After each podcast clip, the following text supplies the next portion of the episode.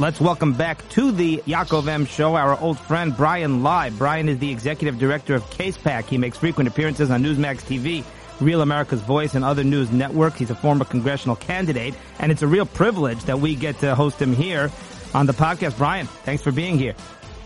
Oh, Yaakov, thanks for having me. The privilege and honor is, is all mine. Congrats to you on, on all the uh, success that you're having with this podcast. Thank you. Yes, and congrats to you. I appreciate the word, the kind words, and CASEPAC. I do want to get to a little bit later because that's very exciting. That happened since we last spoke. I want to get to the sure. debate, but let's begin with our favorite topic. Let's begin with Trump. And this man has been persecuted like nobody can imagine. He's been indicted more times than Khalid Sheikh Mohammed, literally. He's the American version, I look at it as, a, of Alexei Navalny. And yet he's so mm. resilient. And if we had any doubts about Trump's magic, about his Midas touch, he literally uses his mugshot and flips that to generate $7 million. You can't make this stuff up. So what are your thoughts on all of that? Seven million and counting. Uh, I'm, I'm, sure those numbers are going to grow even higher uh, as as we we're talking yeah. here on this podcast. But but Yaakov, you're you're exactly correct. I mean, it's it's it's one witch hunt after another, and you know what what I don't understand, but at the same time I, I don't have a problem with it. But what I don't understand is is why the left continues to go after Trump like this. They they keep thinking it's going to hurt him in some capacity, and every time they come after him, his polling numbers go through the roof. Um, and um, so, like I said, I mean, I, I wish they weren't going after him, but at the same time, you know they are and and president trump is taking it head on. I mean this guy's got so much energy so much passion for this country uh, and for for giving back to the country that gave so much to him. Um, and that's, I don't think that's just political rhetoric. I mean, obviously you'll hear that, you know, in his campaign speeches, but I've, I've heard that firsthand from him, um, that, you know, he's doing this to save our country. He's doing this to, uh, to put America first. And, um, you know, all of these indictments, I think, Yaakov, they just strengthen him. They make him even stronger than he was before. Um, and uh, listen, the, the polling data shows it too. The American people are standing with him. I mean, he's over 50% in almost every single poll out there. And I saw a poll this morning from Emerson that for uh, the first time, I think in Emerson, he's now two points ahead of uh, Joe Biden in a matchup in a general election. So yeah, our, our, our guy Trump is, is sitting pretty right now and he's going to keep working hard. Uh, and I think we're in really good shape. That's interesting. And yeah, look, the, some people, the notion, uh, obviously amongst his base and among Republicans, like you said, they're just getting more galvanized and more energized every indictment. There's a notion out there that like somehow independent voters are going to see Trump get, invi- get indicted and suddenly decide, oh wow, now I'm not going to vote. Like anyone who's not voting for Trump after the indictment already wasn't good. I, I, just simply don't see him losing a single vote over any of this. Which I do. I am curious if you have any thoughts about it, like you said, what the motivation is. I, I, would tend to agree with you that the Democrats somehow thought this would weaken him. I would think they're shocked. I've heard this like notion out there among some conservatives who say the Democrats think that Trump is so beatable. They're indicting some kind of like backward strategy. They're indicting him to strengthen him in the primaries or something like that. But I do find that a little far fetched. What do you think? What do you think is the end game from the Democrats and, and, and from, I guess, the legal standpoint? Well, I, have heard that too, and that Democrats really want for Donald Trump to be uh, the Republican nominee. Um, I don't think they're still feeling that way as they see these these head-to-head matchups with Trump pulling ahead of Biden in the general election. Um, but you know, in a lot of ways, you know, the left is um, I don't know if they're they're really you know thinking their things out too much, but when they do make a decision, they stick with it and they're very organized and they stick together. Um, so you know it's been one one DA after another, one state after another that have uh, have gone after President Trump. Um, and like you said, it's it's really just strengthened him and and continued to catapult him even higher. Um, and I'm, I'm, sure you saw he made an appearance back on uh, X, uh, formerly known as Twitter, um, when he uh, put out his uh, his mugshot. That tweet alone, I think I checked this morning, had over 250 million impressions, over 2 million likes. And when you compare that just one tweet from Donald Trump with over 2 million likes to t- uh, Joe Biden's last 10 tweets, Joe Biden had 225,000 likes in his last 10 tweets alone. As the president of the United States, Donald Trump puts up one tweet and has over a million, over a million likes. So yeah, I, I think at the end of the day, the uh, American people are are going to stand behind Donald Trump. Uh, I think there's going to be, you know, a lot of uh, a lot of this gymnastics, you know, with this Republican uh, Party primary. Uh, but at the end of the day, the polling data over the last eight months now has shown Trump continuing to rise and all the other candidates continuing to fall even lower. Um, and I think you're probably going to start see, seeing some of them drop out now because at the end of the day, you know, Donald Trump is a nominee, a presumptive nominee, and I don't see anything or anyone stopping him at this point. Yeah, I would actually completely tend to agree with you. I completely agree with your assessment of that. I mean, it's it's not even it's not even close. They cannot make a dent. Not even close. And and the Democrats and the other Republican candidates alike are. And I like these candidates. I have a lot of respect for the Republican candidates. And nothing negative about them, but they're scratching their heads. Like he gets indicted, the nasty tweets. Like, what do we need to do? So I, I joke about, you know, Ron DeSantis is trying to get somebody to take his mugshot because he thinks it might help him in the polls. Yeah, well, uh, Donald Trump has something that, that Ron DeSantis doesn't have, and that's that's a personality. Um, so uh, you know, Ron DeSantis can get his mugshot taken as much as he wants. It's not going to move him up in the polls at all. I mean, I you know, we watched the debate, you know, last yeah. uh, last week, and um, you know, I, I thought that there were some individuals that, that really did shine uh, and come through in a really good way. But, uh, you know, as, as we've seen through the polling data, the debate didn't help DeSantis in any way, shape, or form. And, and granted, I'm, I'm on Team Trump all the way. So, you know, it, it maybe sounds a little jaded with me saying this, but I mean, when I'm, uh, you know, I was watching DeSantis and watching his, his remarks and he, he was just overcompensating at every single turn. Uh, he he at, at times really sounded like a robot. And even when he made his closing remarks, it was just bizarre. It, it, was like he was he was reading from a script in his mind, and and it was like it, it was just bizarre. It, it just it just doesn't come off natural. Um, I, I've I've met DeSantis in person many times, and you know what people say about him in, in terms of how he's not a very good campaigner and how he's not very good, you know, belly to belly when you're in front of people as a campaigner, as a politician. You know, I really don't think he is. He's just not a very personal individual and he doesn't look you in the eye when he's talking to you. He's constantly looking around. And I mean, he's just, he's not a likable guy. And, and it, listen, if he was a likable guy, his polling numbers would be increasing, but they're not. Yeah. So that's that's where we're at. Yeah, he's been incredibly stagnant. Agreed, and he was the favorite. Let's let's not forget that. At the very least, if you knock Trump out of the equation, he was the heavy, heavy odds-on favorite. Do you think it was the right move uh, for Trump to skip the debate? Well, I think it was. Uh, I, I, think you know you've heard a lot of different analogies, and the one that I like is you know you don't put your first string, you know, quarterback in in preseason NFL games, uh, and and I think it's a it's a good analogy. Listen, at the end of the day, um, President Trump is enjoying the largest primary lead that I've ever seen in my lifetime, Yaakov. Um, and you know, we're still almost a year, well, not a year, I guess less than a year now away from that primary. Uh, and, um, yeah, I think, I don't think he, I don't think he missed anything. Uh, and, uh, you know, true, true to, true to Donald Trump's brand, he had everyone talking about him at the debate uh, without even being there. And, uh, and, and also you saw the interview he did with Tucker, you know, and that had over 250 or 300 million impressions. Um, when the debate itself, I think had, you know, less than 15 million. So listen, Donald Trump is a master marketer. He knows exactly what he's doing. Um, and, uh, I think it was the right move for him to, to, to sit this debate out. Um, and, and he also, you know, neutralized some of the campaigns, you know, and, you know, Chris Christie obviously is in this race solely to attack Donald Trump and, yeah, and he completely neutralized Chris Christie. When I, when I just mentioned that some of these people are probably going to be dropping out, I would think that Chris Christie will be dropping out pretty soon. Oh, yeah. Um, you know, I mean, he has, he has no pathway, uh, to victory. But with that said, let's also be cognizant and you're, your listeners should know that you know people run for president for a lot of different reasons right? You know sometimes people will run for president because they actually love this country and they think they can win and they're going to go all in and try and win.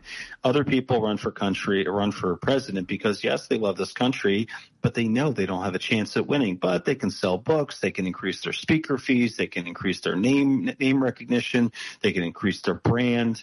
Um, and I think that's what you see happening with a lot of these people that are running right now. I mean, surely Chris Christie doesn't think he's actually going to become the president, even though he, he says that on MSNBC and everyone else that'll have him on. But like, listen, at the end of the day, people are running for president to make money. Unfortunately, this is a business in a lot of ways, and there's a lot of money to be had. Um, but uh, yeah, we'll see who drops out uh, in the coming weeks. Uh, I, I thought Vivek Ramaswamy had a relatively decent performance at the debate. I thought Nikki Haley had a pretty decent performance. I would have liked to have heard more uh, from Tim Scott. Unfortunately, I don't think they really gave him too many questions. But uh, but yeah, I think it was it was the right decision for Trump to sit out. Yeah, absolutely. And my comparison, I, all the points you made were great, great points. My comparison is the New York Yankees, and put aside the fact that they're horrible this year, but you know, you tell the New York Yankees that, by the way, if you want to get to the World Series, you have two choices. You can either play this little league team first and beat them, get to the World Series, or you could just skip that and just go straight to the playoffs or to the World Series. Which do you choose? It, it would be it would be absurd. Like it, it's literally beneath the former president. You know, if, if if he didn't have a massive lead in the polls maybe we have the conversation, but he does, and he was the president, and and and he lost in a very controversial election. So, I know I totally agree with that. And by the way, you made the point how you know Fox they made sure to mention Trump. They made sure that Trump was a very big theme of the night. Clearly, Fox realized their ratings game was in big trouble because they didn't have Trump to boost it. And the way they tried to sort of compensate is by, you know, making him a big theme and, and making sure that at least he got mentioned. And my son made the point to me. I thought it was a great point. And, and we can, I can sit here all night attacking Fox News because I thought they did a, a, disgraceful job in a lot of ways with this debate. But they showed Trump, they showed a picture of the jailhouse that Trump, I guess, I don't know if it was the Georgia jailhouse or a jailhouse that Trump could potentially be put in or whatever or arraigned into. And it, it was like, this is the context, the context you're mentioning the former president, a man who was so incredibly successful, by showing a picture of the jailhouse. Well, I mean, listen, we know Fox News has a preferred candidate in this race, and, and yeah. that, that's Ron DeSantis, right? So, um, you know, they they certainly uh, are going to do whatever they can to to put uh, the former president in a bad light. Um, but you know, listen, Fox News also made another misstep that was very interesting to me. I don't know if you've heard. Uh, this new song out by Oliver Anthony, uh, Richmond, yeah, the Richmond, north yeah. of Richmond. Seen a lot about it, sure. So, so during the debate, they played the song. Um, and he fired back the next day in a video saying, well, hey guys, it was so nice and thank you so much for playing my song. But I was talking about the people up on stage. you know? I saw so, that. Um, you know, so you know, what a stupid decision for for Fox to make uh, in in putting that out there. And and and, and just a, a quick note on on this song from from Oliver Anthony. I I think. Um, I mean, listen, if I were to make an assessment and say, is he a Democrat or Republican? I'd bet my last dollar that he's a Republican. Um, but I think that he is very, and, and millions of, of Americans, I think, share his mindset, and that we're really frustrated with where we're going as a country right now. Um, and um, and you, you, know you have Oliver Anthony talking and singing about about God, about religion. Um, these are things that you know the left is trying to take out of our, our, our country. They're trying to take it out of the classrooms, uh, take it out of the curriculums, take it out of the, the discourse that we're having right now. Um, and it's uh, I think very telling that someone like Oliver Anthony can go from an absolute no nobody uh, to he's an overnight sensation, a, sensation because he's talking about things that are really affecting the American people. And uh, but anyways, I just thought it was interesting. That's a great point. That, and then and then the next day he blasted them for it. So I thought that was interesting. yeah, that is. It's really funny. Um, all right, you mentioned Vivek and I wanted to ask you about number one, agree. I agree with you completely. He had a phenomenal, and look, and I thought many have made this observation that he had a great performance. It really, to me, the only one who actually stood out and said, number one was actually blunt, you know, said, I'm not a sellout. I'm not bought off by people. I could tell you that climate change, man-made climate change is a hoax, etc. And, uh, you know, the, the, person not afraid to actually tell the truth. And, and like you said, I, I thought Nikki Haley was very strong. I thought there were some others that were very strong, so not to knock them. But uh, now, Vivek, one I guess you'll call a questionable or controversial stance that he has is on funding to Israel. And I do believe, if I'm not mm-hmm. mistaken, that I saw you either tweeting about this or discussing this recently a couple of days ago, Vivek. And and and a lot of what Vivek has to say, I, I really really like and appreciate. And I'm not sure foreign policy, uh, you know, at this stage of the game is even his strength right now. But what are your thoughts on the fact that he essentially said that he wants to defund Israel by 2028? Foreign policy is certainly not one of his strengths, and, and you're exactly correct. I've been very outspoken about this and have been on TV many times. And I also wrote a, a really nice piece over at the Daily Caller about this. And, um, you know, I think Vivek, you know, and his America First policies are fantastic. I mean, obviously, I, I love uh, his America First policies. Uh, I like a lot of what he has to say. Um, but when it comes to foreign policy, we need to be mindful of the fact that America first does not mean America alone. We need to have strong allies throughout the world and especially, especially in the Middle East of all places where there's just a hotbed of terrorism and terrorists in so many of those countries in the Middle East. Um, so we um, certainly uh, can can do things potentially to maybe pull back from financially supporting some countries out there. But to talk and, and think about pulling back this military aid from Israel was just such a misstep on, on his end. Um, I was really hoping that during the debate he, you know, he would clarify his position and he, you know, he he he didn't clarify his position, but but let me say this, Yaakov. I don't think he's an Israel hater. I don't think he has anything against Israel. Uh, he said some very nice things about Israel and very nice things about wanting to continue to usher in new peace in the Middle East. So I don't I don't think he has a problem with Israel. I just think he's a little green and doesn't understand foreign policy and doesn't understand that the military aid that the U.S. provides in the tune of three billion dollars every year to Israel First of all, it's a strategic investment that uh, that means that we don't have to put our troops and our military assets on the ground in the Middle East because we can depend on Israel. Secondly, 75 percent of that money, of that $3 billion that the U.S provides in military aid to Israel is spent here in America on U.S. defense and military contractors supporting, I think, uh, an upwards of 20,000 jobs every single year. So, um, in a lot of ways, you know, providing, you know, military aid is, is, is, uh, is America first. We're supporting American jobs. We're supporting American companies. So I think, uh, listen, I think it was a misstep that Vivek made. Um, I would love to have a conversation with him to talk a little bit more about this. And, and the military aid conversation on the Republican side uh, is, is one that's been percolating recently. And I have some friends, believe it or not, very strong, uh, strong and, and ardent Zionists and Jews that say, actually, maybe we shouldn't be providing military aid to Israel, and we should do it in a different format. So there there are some conversations that are being had on that right now. Um, I don't think we're in a position to be uh, reevaluating that situation right now. I don't know if you saw, uh, it just broke in the last day or so, but you had the Libyan uh, foreign minister met with Israel's foreign minister in Italy just two days ago, um, and news got leaked about this this this uh, this meeting that they had, and the Libyan prime, uh, the Libyan foreign minister said some very nice things about Israel and about how she wants to, you know, have a peace deal. And then she came home and within 24 hours of coming home, Yaakov, she got fired by the right. Libyan prime minister. The Libyan people are in the streets right now, burning Israeli flags, chanting for death to Israel. So I'm sharing this because the Middle East is a very, very fragile place. Um, and Israel has done some amazing things with building great relationships with Arab countries.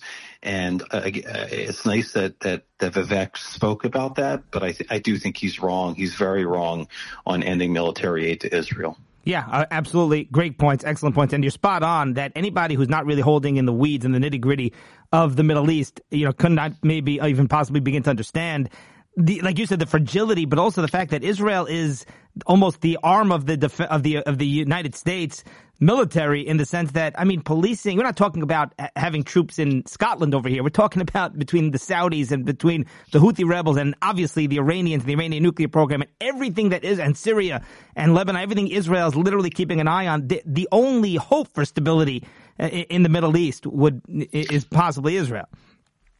Yeah, and Israel's doing more than just keeping an eye on it. I mean, they're they're constantly on on the on the offense, right. you know, and and um and, and, they have to be, you know, especially in the last two and a half years because they've seen that the Biden administration really isn't too uh, too concerned uh, about you know doing things to to curtail the malign activities from the Islamic Republic of Iran.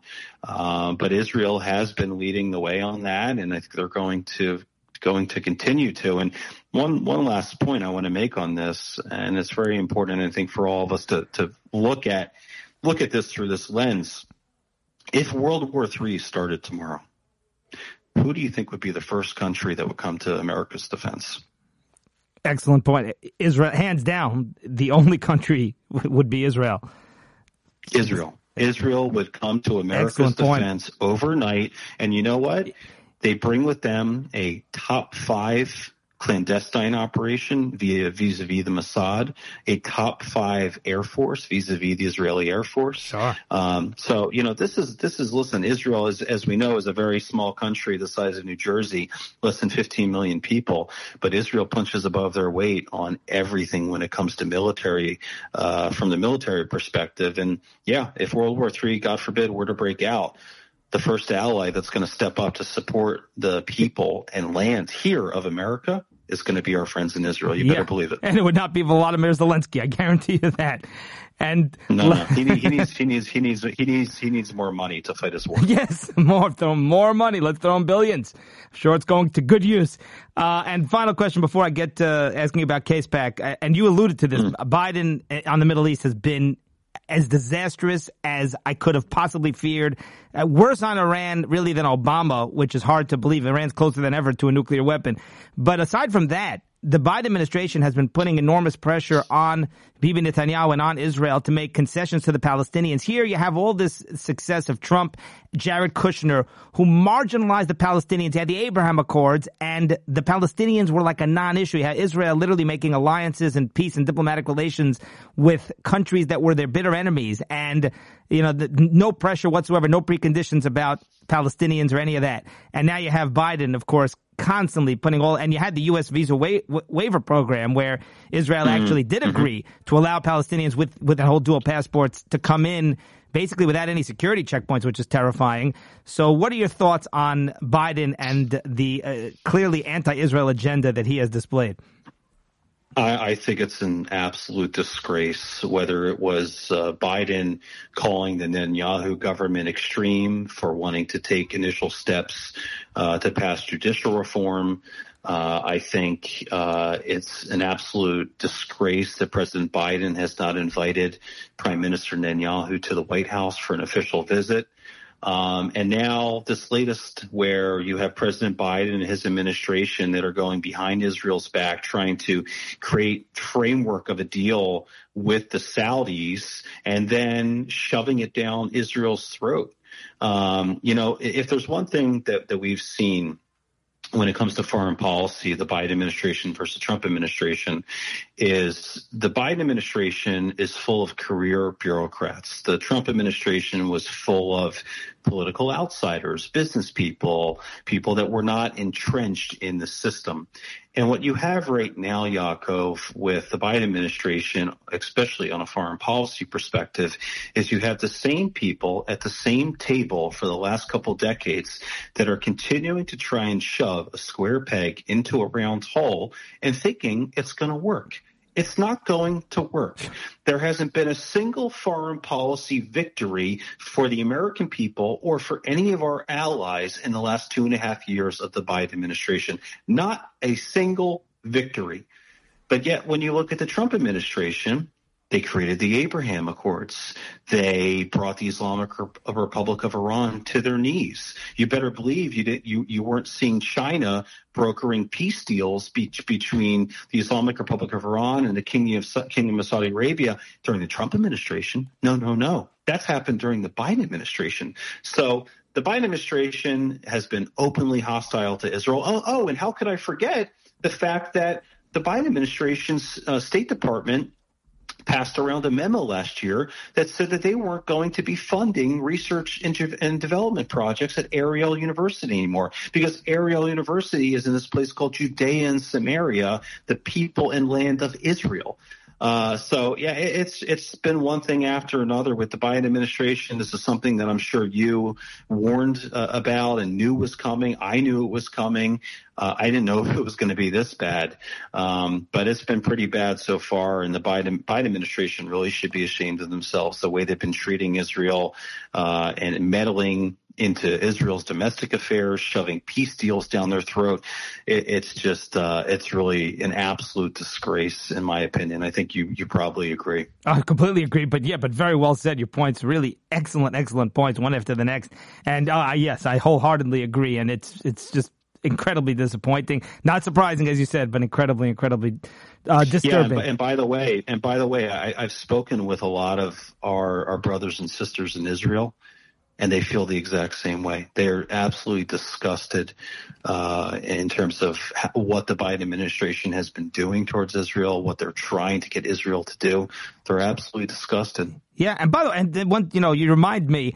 Uh, I wasn't going to even go there, but um, you know, Mayor Eric Adams, and I'm no fan of Mayor Adams. Let me be clear. But Adams visited Nor Israel. Uh, no, not at all. We could go on about that a whole separate episode. But uh, but he but but he did, uh, he, despite his views and you know all of the controversy surrounding him, he visited Israel. They asked him about the ju- the judicial reform, and he said, and, and I understand he has political reasons and he has a lot of friends that he needs to keep happy, pro-Israel friends, but and supporters. But he said, "I don't get involved. I don't want Israel telling me how to run my city. I don't get involved in Israeli domestic politics."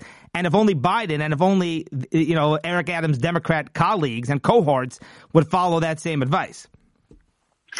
I thought that was that was a very nice thing for him to say. It was the and by the way, it was the right thing for him to say. Yeah. No American politicians, whether you're the president of the United States down to uh, the mayor of the city where the most Jews in America live, you should worry about what's inside your own house, okay? And if your own house is in fantastic shape, maybe then you can start looking outside. But when your house is crumbling from within, You've got to focus on fixing that. Um, and uh, like you said, you know, you're no fan of, of Mayor Adams, nor am I. But when he said that, I gave him some kudos for that. That, yeah. that was that was that was that was the right thing to do. Don't worry about what Israel's doing. Focus on your own house and focus on fixing your own house first. Right, which needs needs a lot of fixing for Mayor Adams. And I know I did say, and we're getting to CASEPAC in a second, but you know when Biden was VP and he he he, he uh, I believe gave a precondition to Israel. He said, "I'm only going to visit as vice president if you halt certain settlement construction." And Mark Levin at that point made a comment. He said, "When did Joe Biden become the HUD secretary of Israel. Thought that was very well said. Telling them when to construct. Oh yeah, he's the best. All right, now on that note, tell me about and look, CASEPAC. I know about. I had not heard of it honestly. I have a relationship with you, so when you became uh, the head of it, that you know, that's when I first got to look into it, and of course, I've even covered a bunch of stories that you've sent me and that we've discussed about CASEPAC. But uh, tell Thank us you. about CASEPAC. Yeah, thank thank you so much for all of your support and for for your community support. Uh, you know, CASEPAC was started in 2019 by Rebecca Harari uh, to be a nonpartisan political action committee that was dedicated to combating anti-Semitism in federal politics, uh, and that's exactly what we are here today. I stepped into this role about 90 days ago. Uh, and we've been punching above our weight every single day, uh, and really raising awareness about the anti-Semitism that is happening inside of Congress, whether it's running uh, the Lies versus Truth campaign, where we expose the lies from members of Congress, or whether that's also shining a spotlight on the good members of Congress that have spoken out in uh, in support of Israel, support of fighting anti-Semitism, uh, and there have been many that have done that, and, and we've worked with some to to get them to raise their voices even louder. Um, and uh, listen, it's been a lot of fun so far, and, and fighting anti-Semitism is something that uh, in a lot of ways, Yaakov, I wish I didn't have to do it, but you know what? It is what it is, and the fight is more real now than ever before. And if any of your your listeners, um, you know, support the fact that we need to fight anti-Semitism in the halls of Congress, please go to our website. It's casepac.org, c-a-s-e-p-a-c.org. Take a look. What, take a look at what we're doing, and if you feel so inclined, please make a contribution to help us. Um, we are punching above our weight right now. We are the only federal political action committee dedicated to fighting anti-Semitism, and as the 2024 election cycle starts to roll around here, we're going to be rolling out some key endorsements uh, and uh, really going on on the attack and all the offense against all of these bad actors out there. And you you and I both know who they are. Yeah, absolutely. And I'm gonna hopefully we're gonna put up a link, I believe, to that um, site to be able to people to donate on the website on the Vin site where we put this podcast up, this episode. And uh, yeah, I would add even, and it's a phenomenal thing that you're doing, and very much needed. And I would just add that there's two types of groups that fight anti-Semitism. There are those who are focused on the white supremacists, and then there are those who are focused, you know, the, the, the conservative groups, and there aren't many who are, who are fighting anti-Semitism, who are focused on the source of 95 or maybe 99% of the, uh, you know, real anti-Semitic problems. And I know you're focused on both, so I don't mean to give preferential, all anti-Semites are bad. But let's be honest, there's a lot of leftist groups that claim to fight anti-Semitism, and probably they're promoting it. You're exactly correct. I mean, listen, when we look at the halls of Congress, uh, the, the, the, the reality is that over, like you said, 90, 95% of the anti-Semitism that we're hearing about is coming from members of Congress that are on the left that are Democrats. Um, and, um, you know, I'm sure, you know, you, you similar to, to, to me, you know, uh, we, we have some, some Democrats, friends of ours that we like and respect. Sure. Um, you know, we don't, we're, we're not on a war path against, against Democrats. Um, but at the end of the day, you know, we've got to call, call spades out or we've got to call, you know, we've got to call yeah. what it is, right? And, and, yeah. and, and the anti-Semitism is, uh, for the most part coming from the left, and um, we've got to call it out. And I think, you know, uh, one final point that that I really would love to make is that anti-Semitism is unfortunately at record highs. You know, the the Jewish people, we the Jewish people, represent less than 2% of this country's population, but for some reason we're the target of over 65% of the hate crimes, at least the reported hate crimes. I'm sure if the unreported hate crimes were added in, we'd probably be 85%. Um, and in a lot of ways, you know, we, we've we've we've got to fight back. We've got to be we've got to speak out against what's happening. But I but I would I would also offer that we've got to start having more pride in who we are as a people, who we are as a community, what we bring to the table. We've got to have more Jewish pride, Yaakov. We've got to be proud of what our ancestors have done. We've got to be proud of our customs and our values and how we stand with each other. And I think if we start having more Jewish pride, that's not obviously going to solve anti-Semitism, but at least it's going to, these anti-Semites, these Jew haters are going to know that they can't get away with it. We're going to push back. We're going to fight back. We're going to lead with pride and we're not going to let them get away with it. Absolutely. Okay, wonderful message. We'll close it on that. Bryan Leib, I got to tell you, a phenomenal guest. I don't mean to pander to you in any way here. You're articulate, sharp, passionate, and you have this immense knowledge, this very deep and nuanced understanding of issues, of policies, and uh, it really is just wonderful, wonderful to have you. And I hope we do this again no, soon. Thank you.